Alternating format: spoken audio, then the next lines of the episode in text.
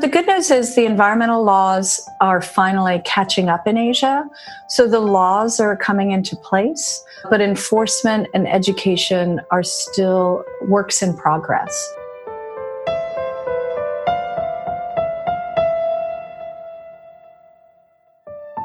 Southeast Asia has uh, is one of the most biodiverse marine areas in the world. It's incredible. But slowly, because the oceans, the open oceans, are not regulated for fishing, slowly we're overfishing um, our open oceans, and you should definitely pay attention to where your fish is coming from.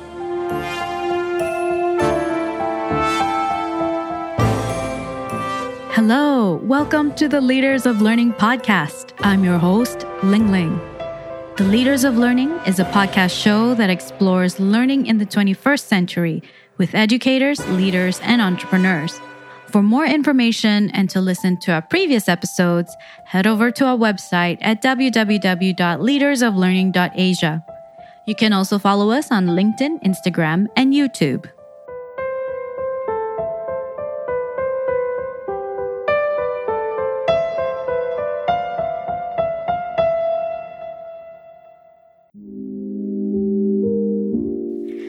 2015, United Nations made a universal call to action to end poverty, protect the planet, and ensure that everyone enjoys peace and prosperity by 2030. This call to action is called the UN Sustainable Development Goals, or also known as Global Goals. The Global Goals consists of 17 areas that focuses on social, economic, and environmental sustainability. These areas range from ending poverty to reducing inequality to quality education, responsible consumption, and not forgetting climate action. However, sustainable development issues in Asia differ from other continents. Asia has the largest middle class population compared to other continents, and the numbers are rising. Greater spending power leads to consuming more resources than what is available and faster than what the earth can provide or replenish. If action is not taken, we will no longer live in a world that is able to sustain human life. Each continent, each country, each person needs to do his or her part in achieving these goals. We in Asia are in a unique position to take the lead in solving many of these sustainability problems, and we don't have much choice. What can individuals and organizations do to create a sustainable world? Joining us is Marcy Trent Long, who is the host and producer of the Sustainable Asia podcast and Radio Hong Kong feature Trash Talk.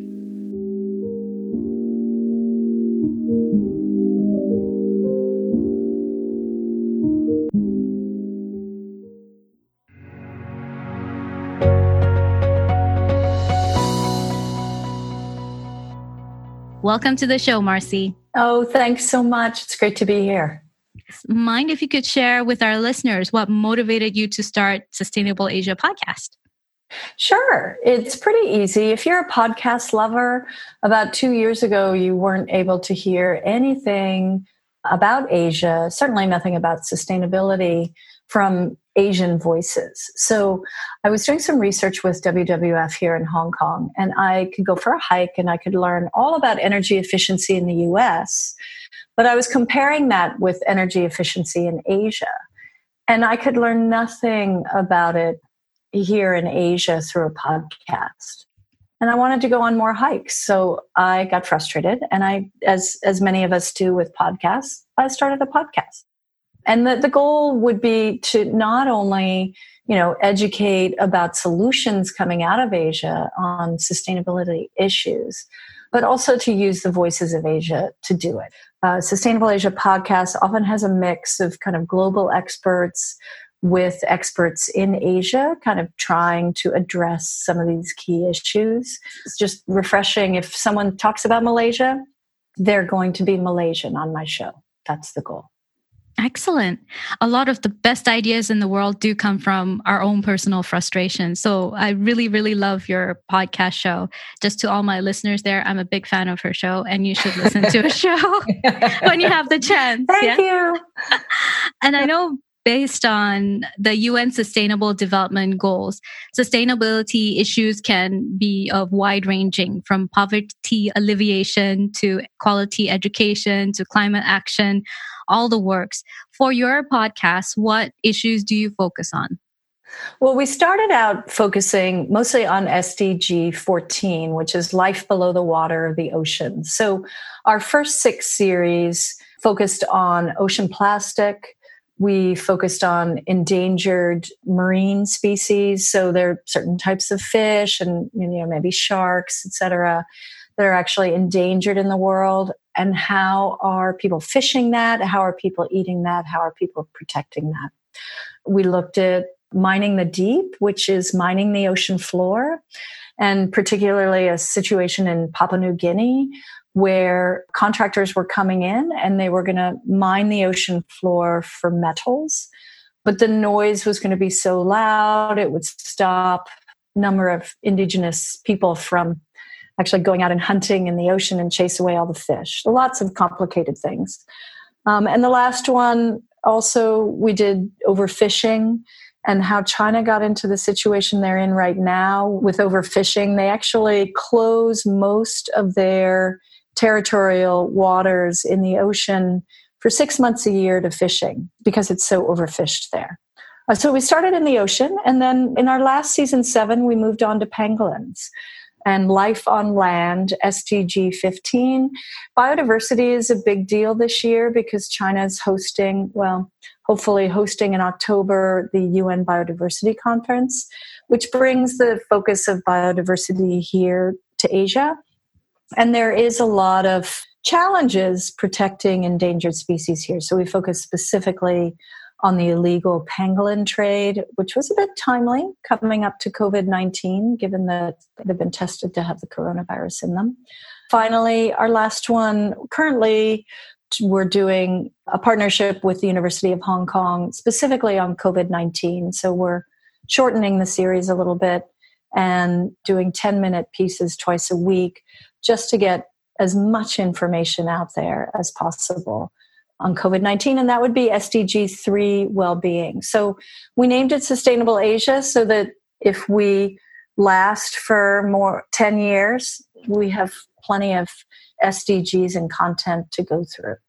I'm sure you can last beyond 10 years.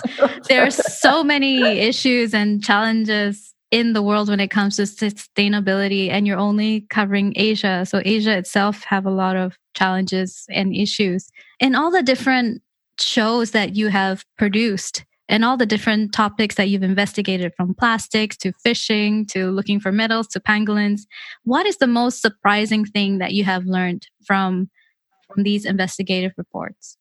Key things that we've found is that once people in Asia actually understand the importance of protecting the planet, they're really motivated to change. I would argue motivated than my fellow Americans sometimes. So once we start better waste management, start recycling, protecting species, I find that people get really excited about it.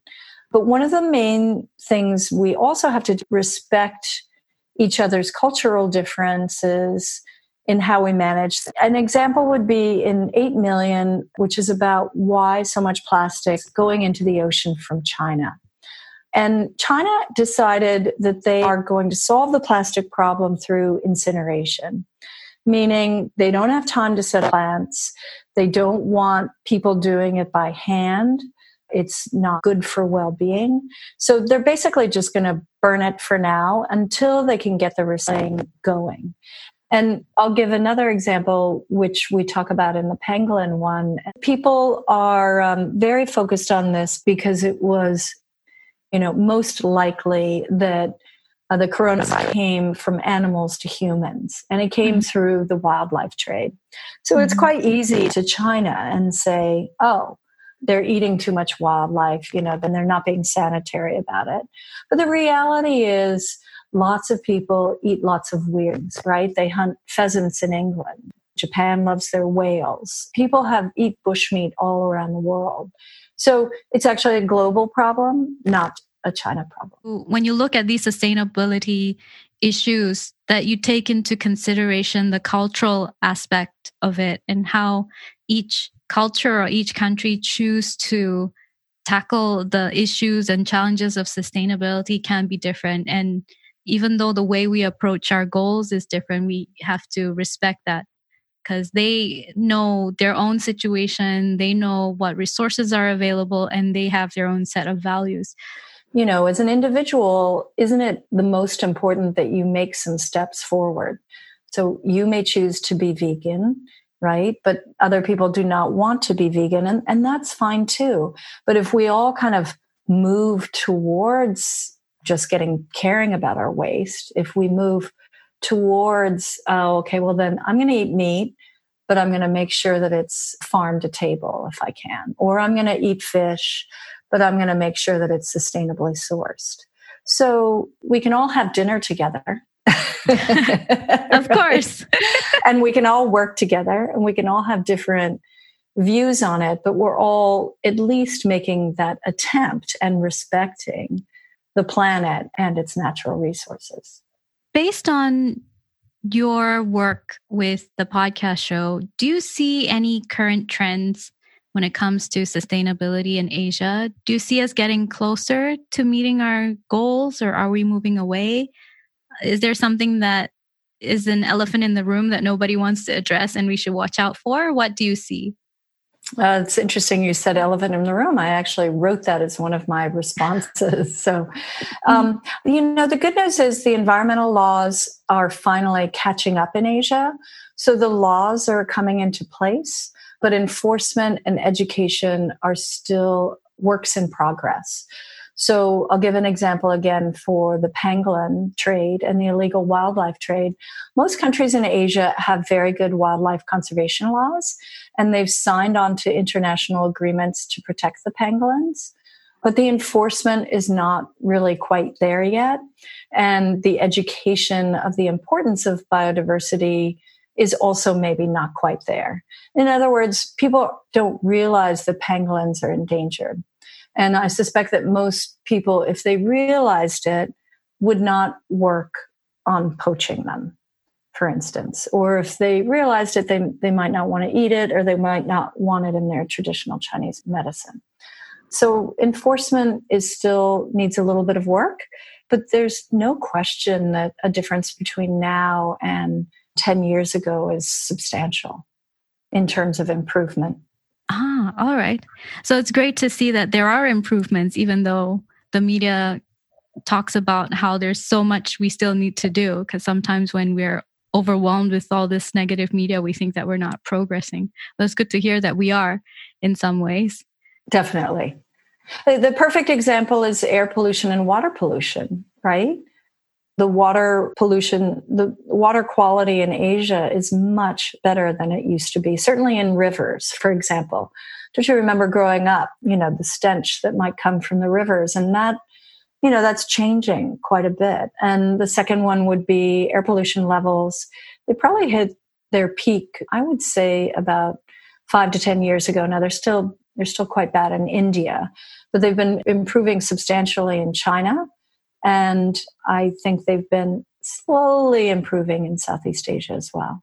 Oh, I was quite surprised when you mentioned about air pollution because I remember being in China, in Beijing and Shanghai between 2012 and 2016 or 15. Every time I went, there's this fog that you know sits on the city. And when i ask the locals what what's this fog? And they say oh it's the changing of the season.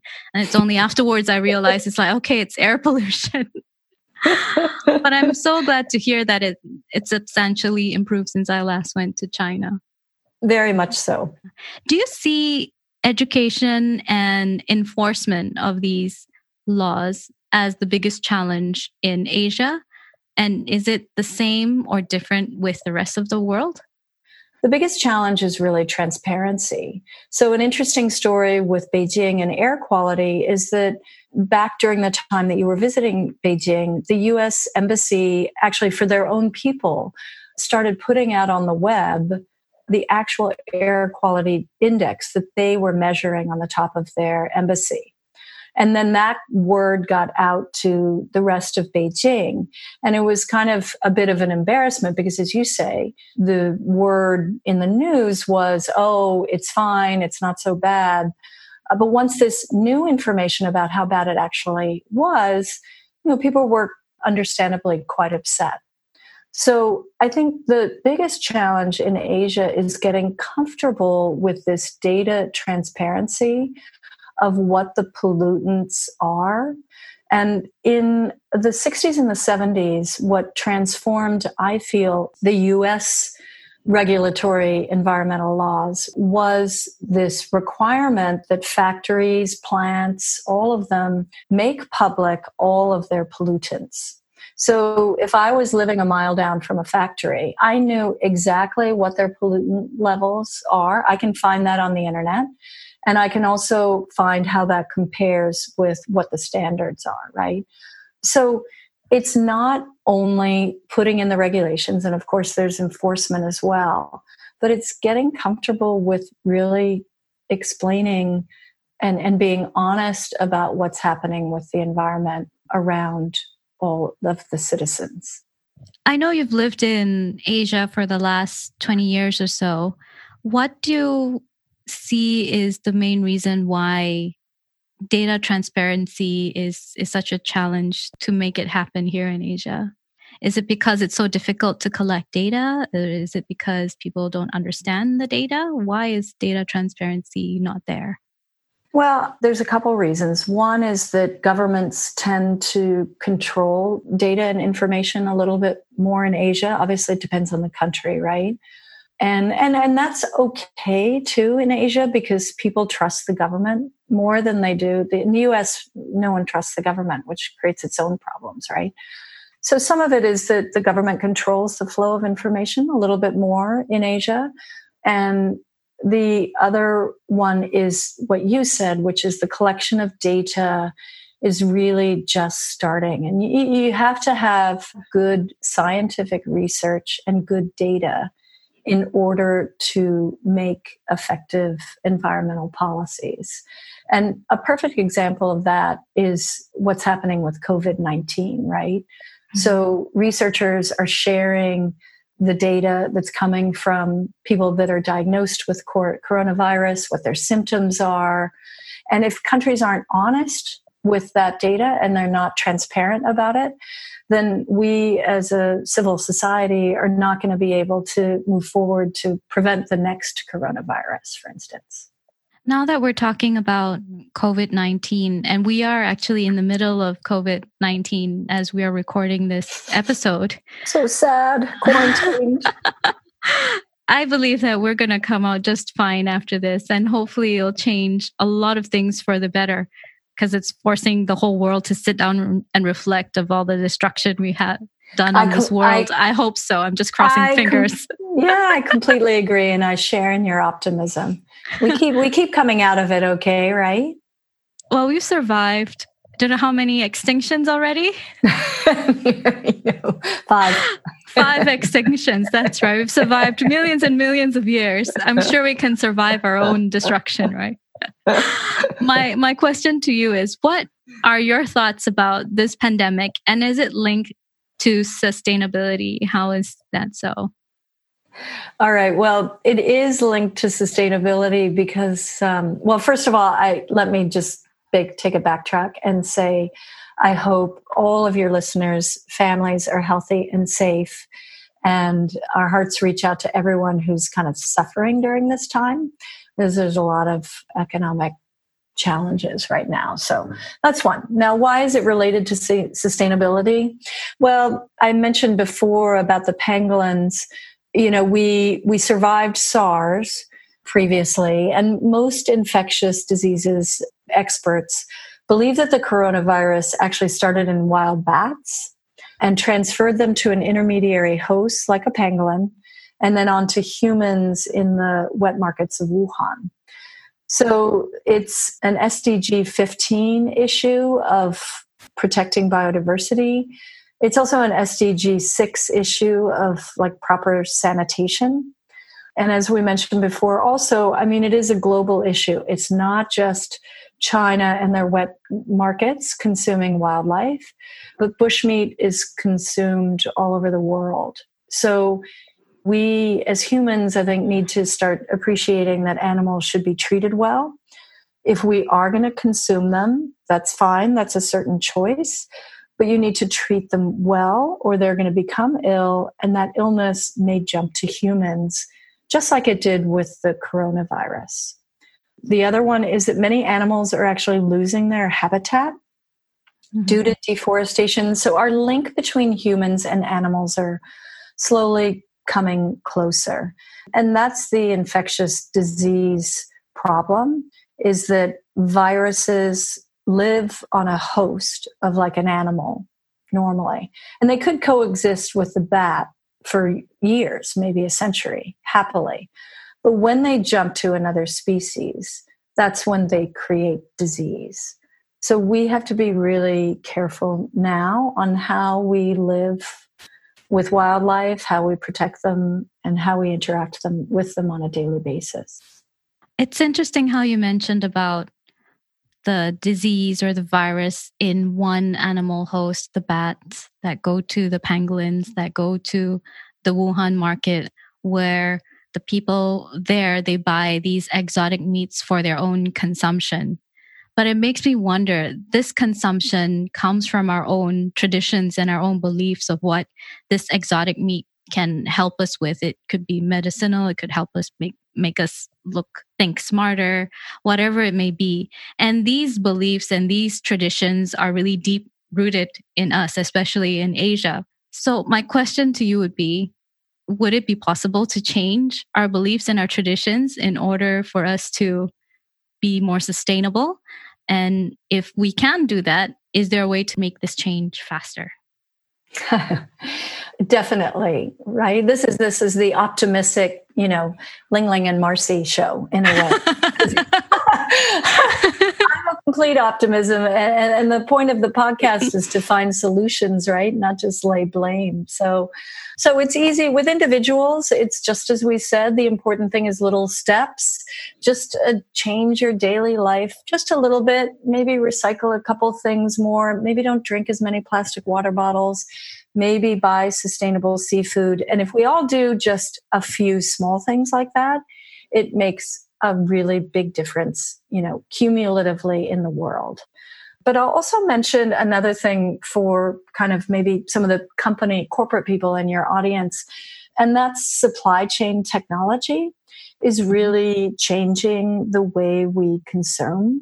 So, our next season, actually, we're going to be looking at it's called the plastic first mile, and it's how we get the plastic water bottle from your hand to the recycling facility which is the hardest part in Asia and in a lot of cases in the world.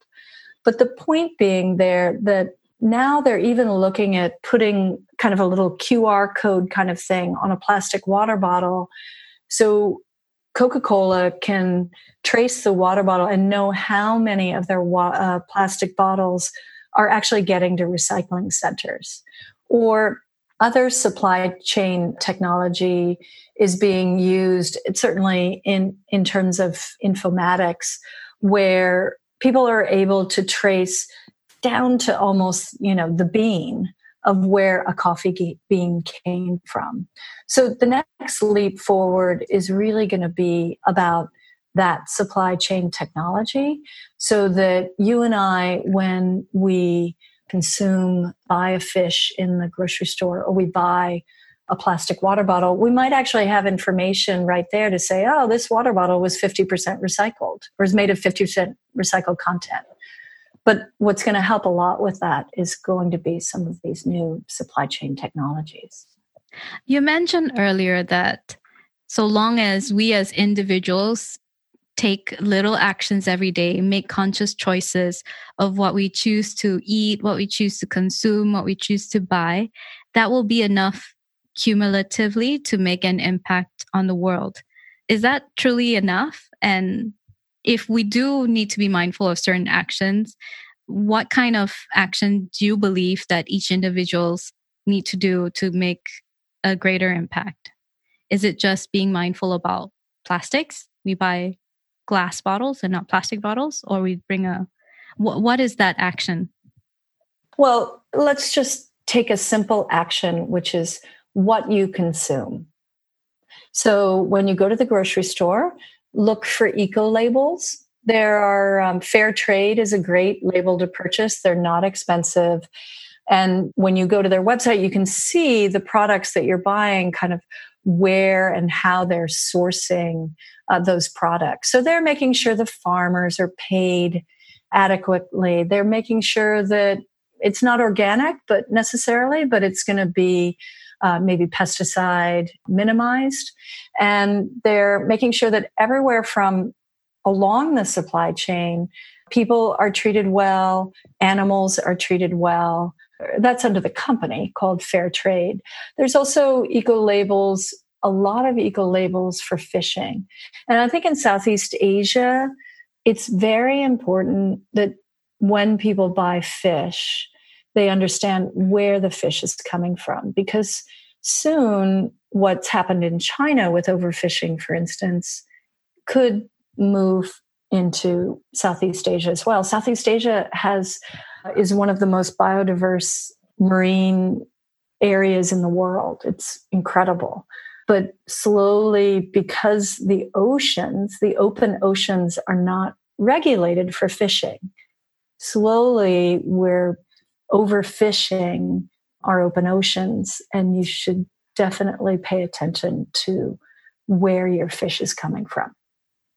Oh, wow. That's fantastic advice to be conscious of what we consume and making sure that we know where it's being sourced. I think that's really important also. There's one avocado that is flown from Peru.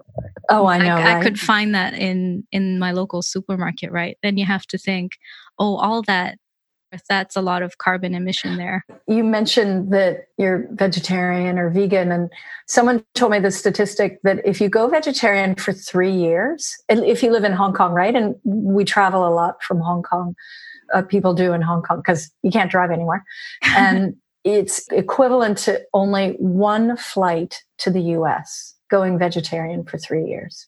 Oh, wow. That's amazing. Yeah. So, I mean, COVID 19, we're going to see, I mean, it's going to be a couple percentage points off degree. the, the, the, the world is cooling as we speak, right?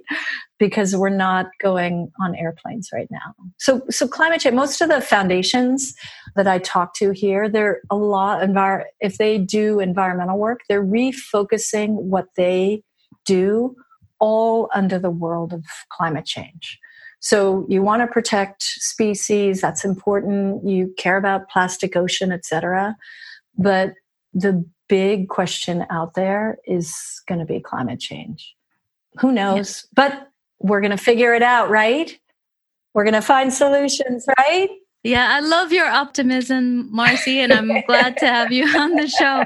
This is this is not to dismiss the fact that COVID-19 is making a lot of people suffer out there and a lot of people are are dying out there. People are losing their jobs and losing their business. We recognize that, so our optimism is not to to dismiss all of that, but we hope that coming out of this, at least I hope that we will rethink the way we live on this planet so that we can live on it longer and in better quality and helping the world to to be more sustainable. Well said. So as we're winding up today's show what one key advice can you give to our listeners from our conversation today? So i would think a good piece of advice i'm going to pull it from our current covid-19 series actually uh, but it applies to all you know eco anxiety around climate change and and around the planet. And that is that one of the best strategies for dealing with the covid-19 pandemic is to understand why it happened in the first place so we can make sure it doesn't happen again. So the episodes on Sustainable Asia are really targeted so that people can understand what's really happening to sustainability issues in Asia. Why are they happening? And what can we do to change things in a way uh, to protect the planet better? Good one. That's a really good advice. If our listeners would like to reach out to you, how can they do so? Oh, um, the normal. We're on all the pl- uh, podcast platforms, Sustainable Asia Podcast. We have a website, sustainableasia.co, and someone can send us a message through that. They can message me personally, Marcy Trent Long, on LinkedIn or Twitter. And they can uh, message Sustainable Asia on Facebook at Sustainable Asia Co. Excellent. Thank you so much for your time, Marcy. Thank you for being on the show. Thank you, Ling Ling. It was a pleasure.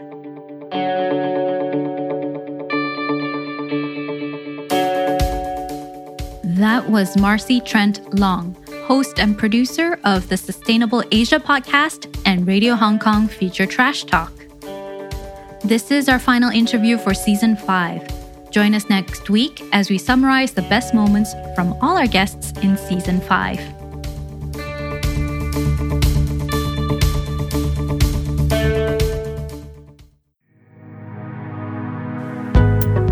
If you enjoy listening to this podcast, take a moment to rate and review us wherever you download your podcast. Follow us on LinkedIn, Instagram, and YouTube. You can also visit our website at www.leadersoflearning.asia to listen to our previous episodes. If you believe this podcast show will help a colleague, friend, or family member, please share this episode with them via social media or your podcast app. I'm your host, Ling Ling. Thank you for listening to the Leaders of Learning podcast.